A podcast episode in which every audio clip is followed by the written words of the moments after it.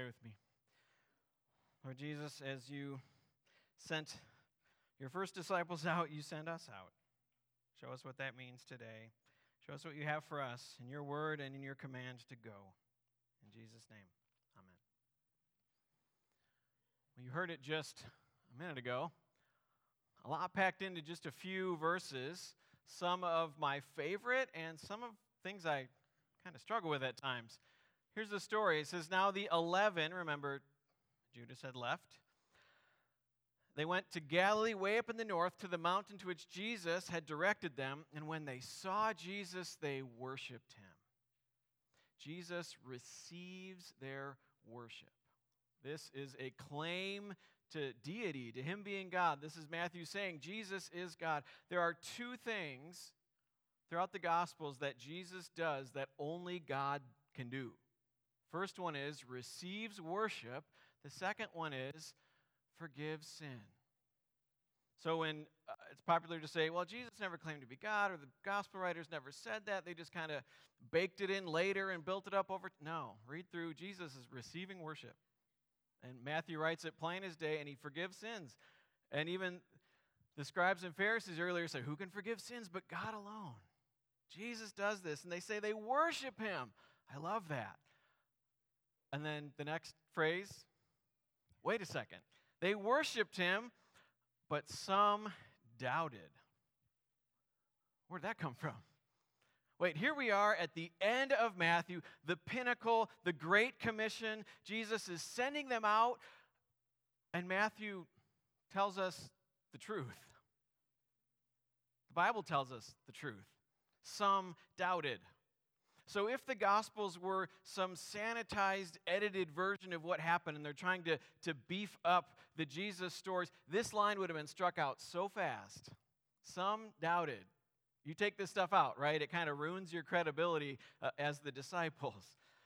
Except, in fact, if these were, as they are, eyewitness testimony. So I love this verse. They worshiped, yet some doubted. I love the honesty. Except, I also don't love this verse.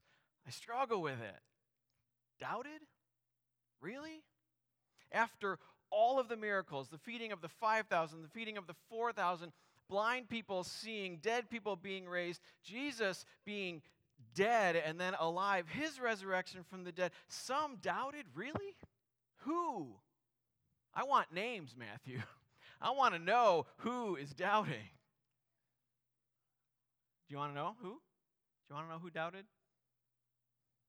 You did. You want to know who else doubted? I did. Jesus, did you really die for that sin I just can't forget about and I keep rerunning over and over? And did you really die for that one? Or, Jesus, this has been a really bad year. Do you really love me? It's just been one thing after another. Bad things upon, but can it get any worse? And then it does. Do you really love me? They worshiped, some doubted. How often are your worship and your doubt not that far away, but pretty close together? It might be you here sitting this morning. Jesus, I trust you. I worship you. I believe in you. But I'm struggling here.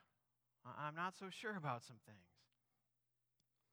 But somewhere between this moment here of them worshiping Him, Jesus and him commissioning them, and some doubting, it says, somewhere between here and just a few days later at Pentecost, where they are filled with the Holy Spirit and sent out, then they are pretty sure they know who exactly Jesus is because every single one of these 11, plus Matthias, the one to be added on, they give the rest of their lives to doing exactly what Jesus tells them to do, and that is go. They all give the rest of their lives, and all but one actually are killed for it, going and telling people that Jesus died and rose for them. Go. Going. Jesus sends people out. It's what it means to be a follower of Jesus is that you get sent out to tell others the hope and the joy and the peace that you found in Jesus. And so as we wrap up 40 days, ending on Saturday of Red Letter Challenge. This is the last theme going.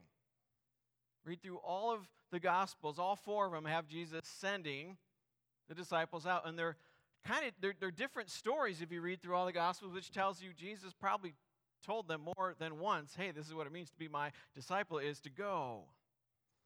So let's see if we can get through all of the themes we've been through so far. We've had being, forgiving, serving, giving, going. Sounds pretty good.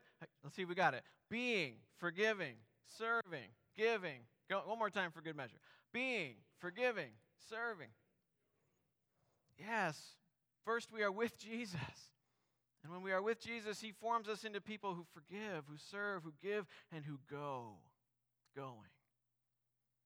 So then Jesus says, All authority in heaven and on earth has been given to me.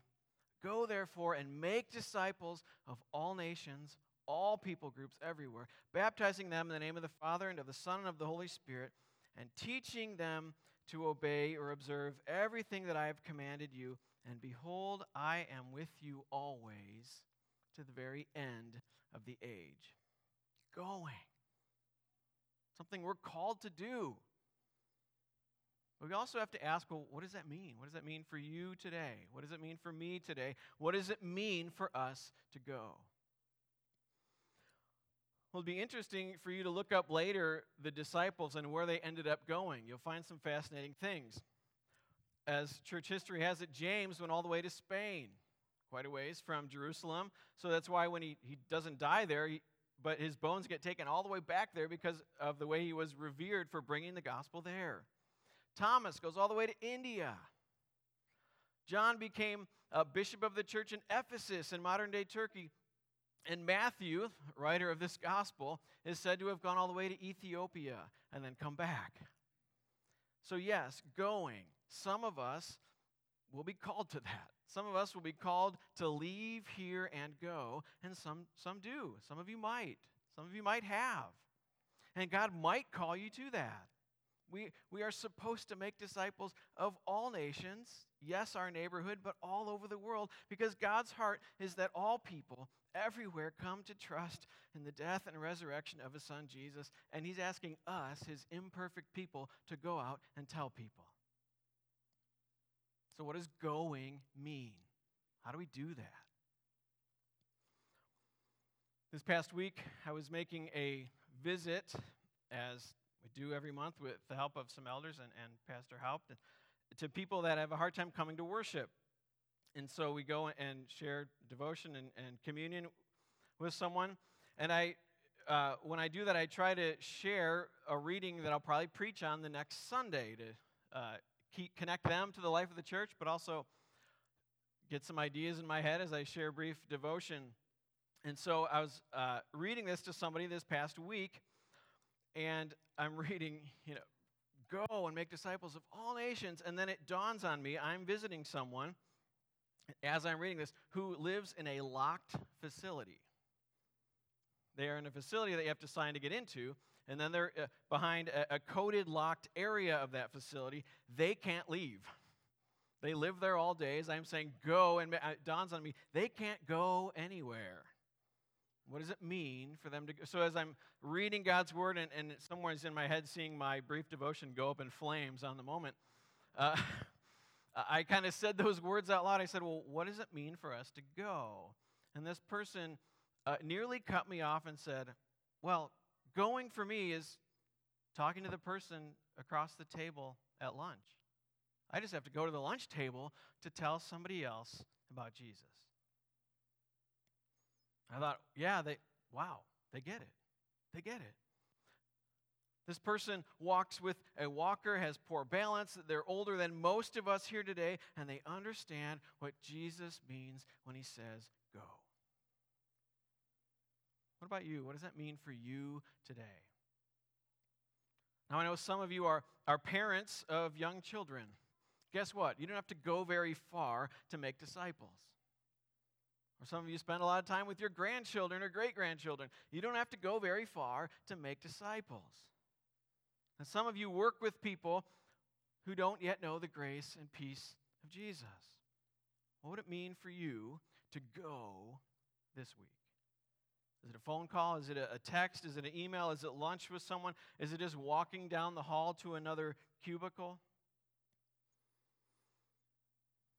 Well, today is All Saints Sunday, and you might have already written a name that will be read later of someone that you're thankful for who followed Jesus and showed you Jesus' love, and now they rest eternally with him. They were somebody who heard the call to go and went. And they could have lived in the same town their entire lives, but because they went, they showed you Jesus' love. So, since you are thinking today of people that you know and love that, that are now died in Christ and rest with Him, since you think of a name, don't you want to be that name to somebody else someday? Don't you want to be the name that somebody else writes down? Don't you want, want to be the one who somebody thinks of, why do I know how much God loves me? Wow, it's because the Holy Spirit used you to show them. So, what does it mean for you to go this week?